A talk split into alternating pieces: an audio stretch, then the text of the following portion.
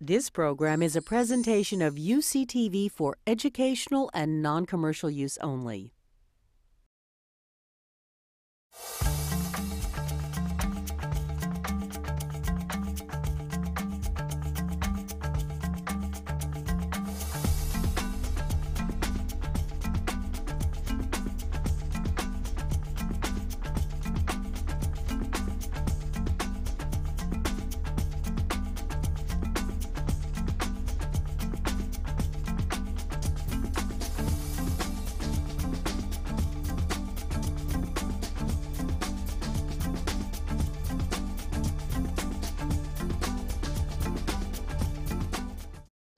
From a sort of pre uh, enabled uh, era. But uh, anyway, um,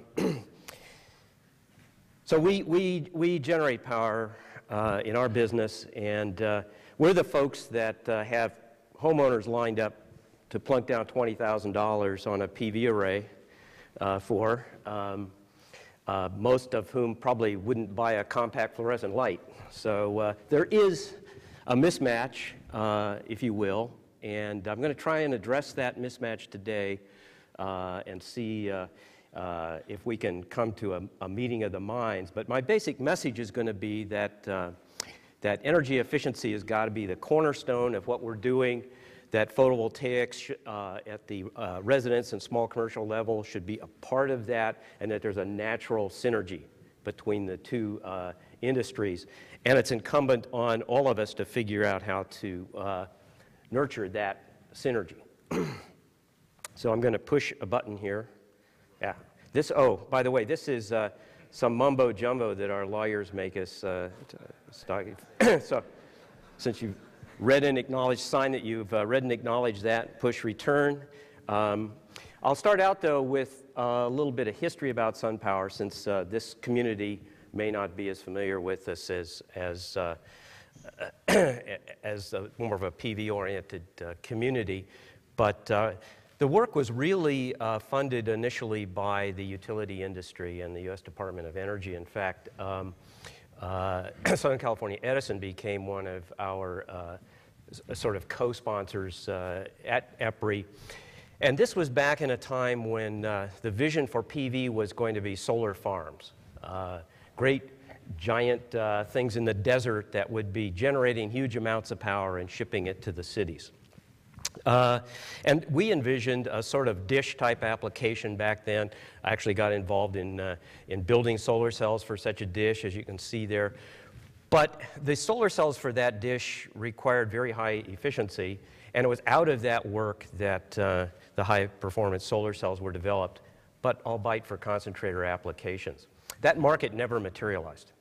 So SunPower uh, became a sort of a boutique uh, supplier of high efficiency solar cells to anybody that could afford very expensive cells, uh, like NASA, for example.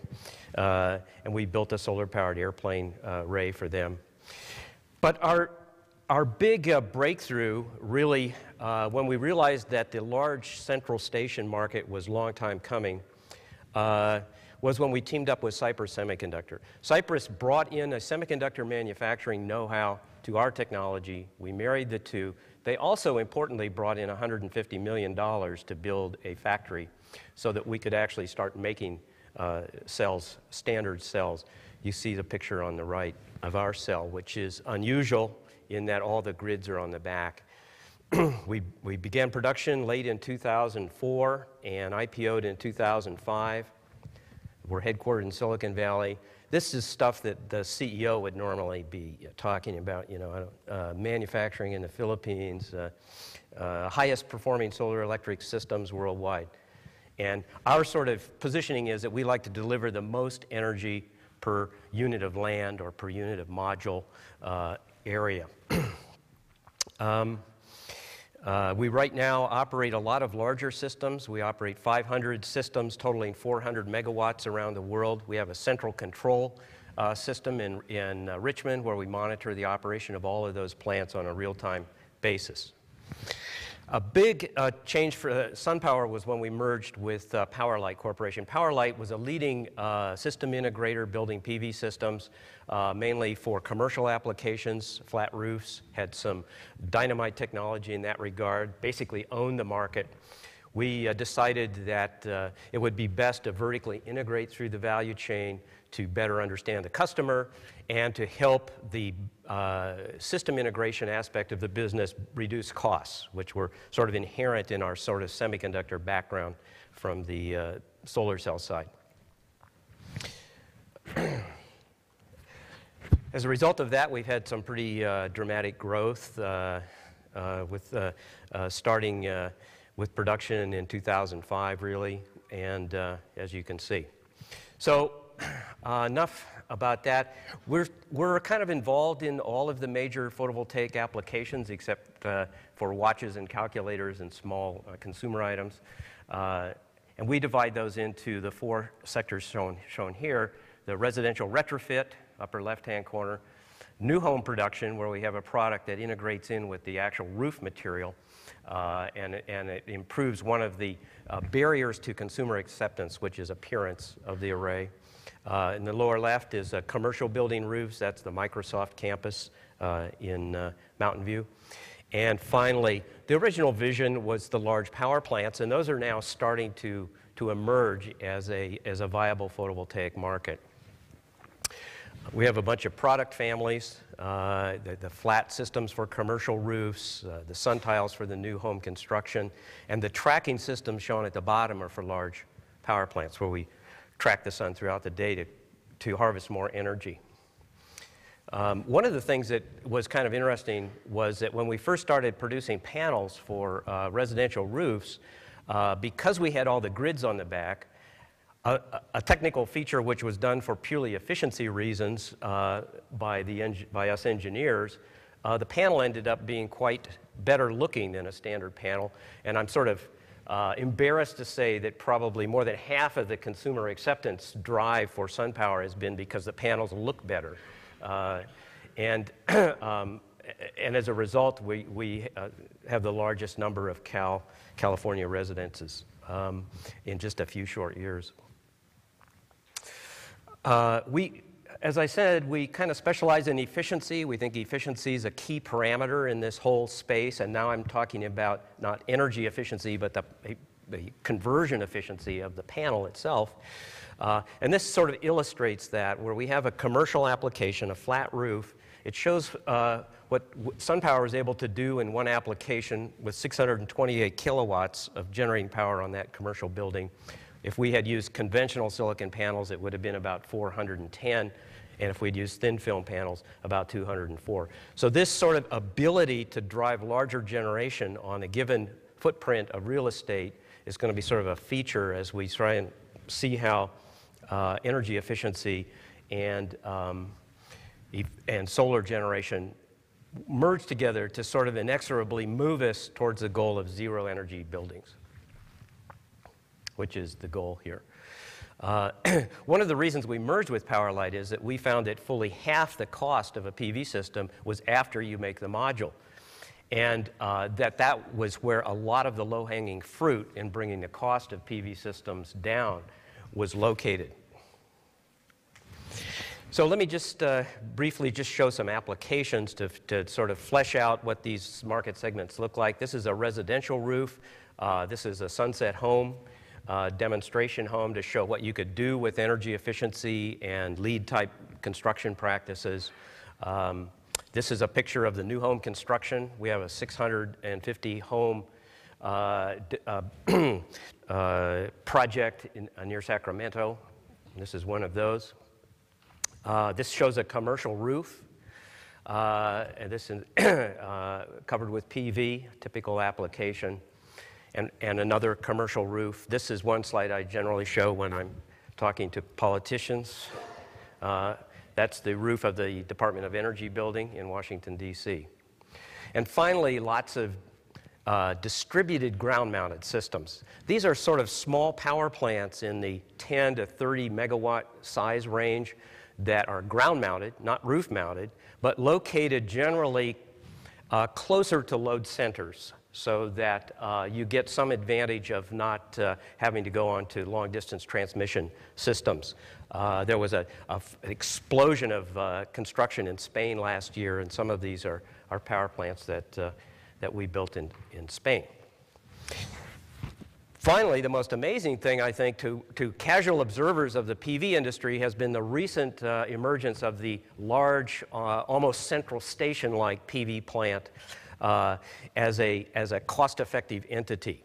Uh, and um, we recently signed a 250 megawatt agreement with uh, PG&E.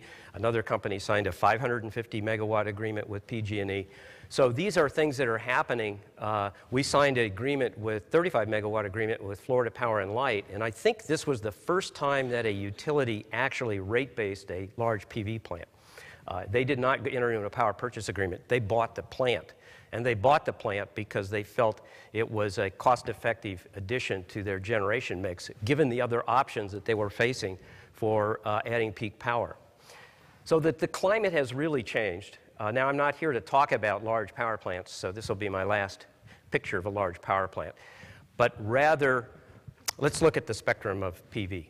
so, starting on the left is kind of very small systems located on people's roofs. The next one over is a commercial building. The uh, interesting thing about the commercial building is that it generates, you can put PV on the roof of a commercial building, it's very cost effective, but it doesn't generate enough energy to cover the load of the building generally. Okay, just, just a fraction of the load is available.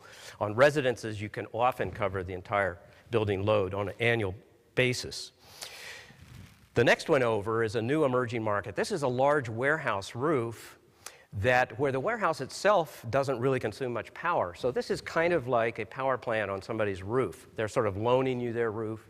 Uh, they wouldn't be eligible for rebates under the current rate structure because they generate more power than they need. So it's maybe utility owned. But uh, this is now an emerging sector in, in the business. And then I have the distributed ground mounted, and finally the large commercial power plants. So that's kind of the spectrum from small to big of what's happening in PV. And if you look at it, it kind of spans from a very distributed uh, model, distributed energy model, to a very central station model. The interesting thing is that um, we find that PV is, is sort of uh, equally well positioned along this value chain.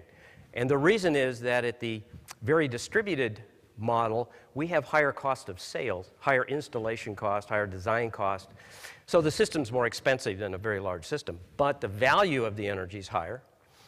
On the other hand, with a very large system, we garner huge economies of scale, uh, but we're selling much in more into a sort of wholesale market. The value of the energy is lower in the middle of the desert.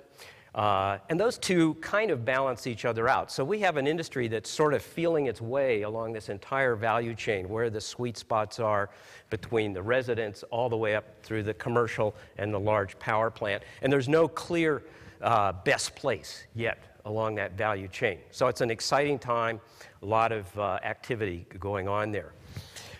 If you step back, though, and look at it from the perspective of the grid, as a technical entity or energy supply system, you really should think of the small systems as more like efficiency and the large systems more like generation, at least in my view. Uh, and the reason is that at the home level, for example, uh, the grid really doesn't care too much whether you bought a new, more efficient air conditioner or put PV on there, right? I mean, you know, in both cases you reduce the load something, right? Uh, and so it, it is like an efficiency measure, if you will. Uh, on the other hand, clearly a giant power plant in the desert uh, is a generator, uh, albeit one with a lot of problems associated with it because it kind of generates when it wants, not when you want. But uh, this, is, this is sort of what's happening. So if you look at it, there's a synergy between energy efficiency and PV, kind of at the low end of this market, basically. Right? So where we're going in and sort of reducing uh, building loads. In other words, there's an efficiency where we're trying to head, to, there's a synergy where we're trying to head towards uh, zero energy buildings and zero energy homes. And that's sort of the, the crux of where I'm going to focus uh, the rest of my time. If you go into a building and you uh, look at what you can do to reduce the building load, uh, there's a bunch of options that you might have. You might be able to put new energy efficient lighting in, HVAC upgrade, uh, improved controls. You can put PV on, that reduces the building load. And there's other things too. And each of these has a sort of a, a different return on investment profile. Now, now uh, each application is completely different. I don't mean to imply that um, every case is going to look exactly like this, but the, but the message is that as you put in efficiency upgrades, some pay back shorter, some pay back a little bit longer, and you have this whole hierarchy as you march down the, uh, the curve there. But one message that I do want to show is, and I'll show you some case studies later on, is that on the bottom axis, the total energy delivered or saved by the particular investment, generally PV you can do the most. Uh, so I show here, of all of the options available to sort of uh, head this building in the direction of zero energy, uh, PV is the biggest energy chunk available. It's not the cheapest, but it's the biggest, okay? but, and notice that I made the vertical axis return on investment. One thing that uh, we have to help customers understand is oftentimes they'll come in with a simple payback idea. You know, well, this, this thing I can, why should I put PV on the roof when I can do uh, blah, blah, and it pays back in a year? And it may be that that's a better investment, but simple payback's not the way you should look at it because a lot of these uh, upgrades have fairly short lives, lifespans. Uh, PV has a quite a long lifespan. Might, you can finance it for 25 or 30 years. Uh, and uh, so you really have to get out of this simple payback mindset and, and start helping the customer with the return on investment. And each customer has a sort of ROI hurdle rate that they're willing to deal with. They have money available, uh, they want to invest, and um, they expect a certain minimum return. And clearly, uh, they're only going to do those things that are above their return on investment hurdle rate. Okay, so some, uh, some things might get left off the table that they would normally like to do. But it's not quite so simple as that because of the financing options. So, one of the nice things about PV when you go to a customer is uh, they're so imminently financeable. With a power purchase agreement, for example, they have a nice long life. You can enter into a power purchase agreement. It doesn't take any of your own capital, and you can suffer or, you know, benefit immediately from a reduced energy bill. Uh, and the reason that that is, is because uh, you lease, the system is not owned by you, right? And so the uh, financier, if you stop paying your electric bill, he can come and get his PV array in principle. I don't know if that's ever actually happened. But that's different than insulation, for example, where you're not going to expect if you don't pay that the contractor is going to come and tear out your insulation. Right? So it's hard. It's a different financing kind of thing that may have to be done under uh, a completely different budget in a company. Uh, some of these things might be done under capital leases. So you have this sort of spectrum of financing options available. But one of the things that's made PV so uh, uh, easy to sell is imminent financeability. Okay. In, in addition, um, uh, it's easy to tell if it works or not. Whereas some energy efficiency measures, that's less so. And we'll ta- I'll talk a little bit about some of the things uh, that, that issues that that causes and what, what we're doing about it. So that brings up the question why do you want to combine uh, energy efficiency and PV or solar? Well, I, I, mean, I don't know, these, these numbers are sort of given to me by a sales team or something. But um, uh, fundamentally, uh, uh, I, I think it, it's all heading towards that bottom one, which is everybody wants to go to energy efficient designs, LEED buildings, try to drive towards zero energy buildings. And uh, you can't do it with either one alone, as, as, you'll see. Very, very difficult. You need them both. They've got to work together. Uh, by working together, you can uh, often leverage uh, uh, your, your cost of sales and, and that sort of thing into a bigger project and garner savings there. Uh, and then you have all the sort of the, the, the, the, fuzz, the nice things, uh, electric rate hedging, and, and that sort of thing in, in the future. So this just shows uh, a, a, typical, this is also obviously just a sales slide, but um, it shows the load profile on the left there during a day, uh, electric power profile uh, for some particular customer. Um, and it peaks up at, during this, the center of the day because of air conditioning load. Um, with uh, solar added on, you can kind of go to that lower bottom there. You can pick up about half in, in this particular application. And then with energy efficiency, you can move that bar down even further. So on the right, the numbers for this particular uh, application were uh, the customer was spending $100.60 a square foot uh, per year on, on electric bills. Uh, with solar, he was able to decrease that to $1.20 per square foot uh, with PV, and uh, with energy efficiency, bring that all the way down to 95 cents per square foot. And, and this slide sort of captures some of those, you know, those synergies, if you will. But this is actual uh, numbers here. So one of the projects that we did was with Macy's. Um, I think 27 stores. And uh, so we have a lot of data. And um, uh, this uh, shows the overall result for that project. Uh, Macy's was spending $1.85 per square foot per year on energy. Uh, the solar system that we installed on average for all their stores brought that down to $1.55. And the energy efficiency improvements that were uh, put in place alongside of that uh, brought that down to $1.15. In this case, the energy efficiency improvements were larger than the solar, but they, they don't always vary. But in any case, we were able to reduce Macy's uh, building load 43% uh, with this combination, a substantial improvement. And a typical sort of project um, financing looks something like this. Uh, for a typical store, the system might be 1.1 megawatts. The customer enters into a 20 year power purchase agreement.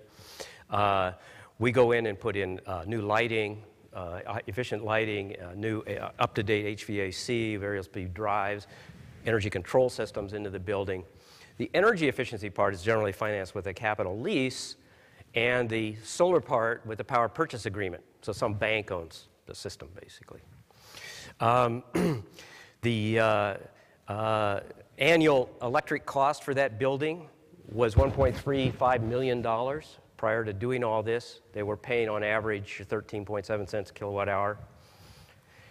And uh, the bottom line was the following.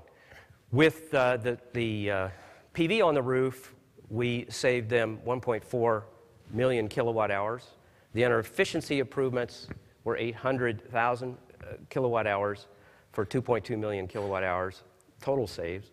Um, the uh, shows a cumulative, but the bottom line is that um, the net present value of all these projects is positive, which is you know the hurdle, if you will, at their discount rate. Actually, quite positive, and the uh, energy costs are substantially reduced. Macy's went in this particular building from 13 cents a kilowatt hour uh, to 10.6 with these improvements. So there's this, this interesting synergy that goes on there. Um, the, uh, uh, this just uh, kind of reiterates some of that. Uh, but what we find is when selling energy efficiency improvements, one of the big hurdles is you, you, are selling something that doesn't really exist, right? You're selling megawatts, and it's hard to measure megawatts. Um, uh, if the building uh, consumption goes down, uh, the, the, the, owner of the building isn't sure, well, did they uh, turn off an air conditioner? Did they unplug something? Were people more conscientious about uh, lights being dimmed? Was it hotter or cooler during that period? So, one of the things we've done is we've put together a, a modeling program to help customers uh, figure out, model their entire building energy flows. And with inputs like weather, te- outside temperature, solar insolation, uh, wind speed, and that sort of thing. And that allows them to do a baseline on their building and extend that out so that in the future, if, they're, if they didn't do anything and their energy consumption went up or down, they could pinpoint why. Was it sunnier, hotter, whatever. And when we do put the system in, uh, if the energy goes down, we have something to compare it with. So the building owner has something concrete to say, yes, my investment did do something. And uh, this shows uh, Macy's Irvine store. Uh, so the, the blue line was the baseline we established for them. And uh, uh, that, that's what it should have, that's the energy consumption they should have uh, had if they didn't do anything. The little vertical bars are actually, uh, this is actually just after installing new lighting in this case. The little vertical bars are the actual energy uh, consumption that would have happened given the conditions that, that were prevalent on that day, because it was ended up being a hotter year than, than expected. And the red bar is the actual building energy load. So the uh, customer can look at that and say, yes, we have done something, our energy has gone down.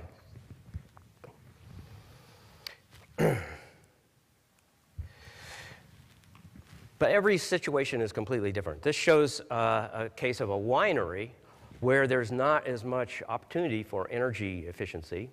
In this case, um, the load profile is shown. And with PV, we are able to get the bulk of that peak out in the middle of the day uh, and take out a lot of the energy consumption in the building during the day. But with energy efficiency, which is the little orange part down below, not so much. Okay. Just uh, another example. But they did uh, suffer a 50% reduction in annual electric bill from the combined aspect of PV and energy efficiency measures in that case.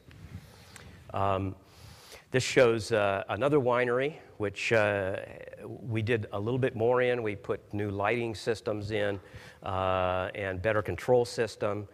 And it shows uh, uh, the efficiency improvements, that, I mean, the, the load uh, reduction improvements that were, were garnered there. Once again, the PV was the bulk of it. But notice that it really smoothed out the energy consumption from that building. Uh kind of pretty much creamed off the, uh, the midday peak uh, of energy for the uh, St. Francis winery.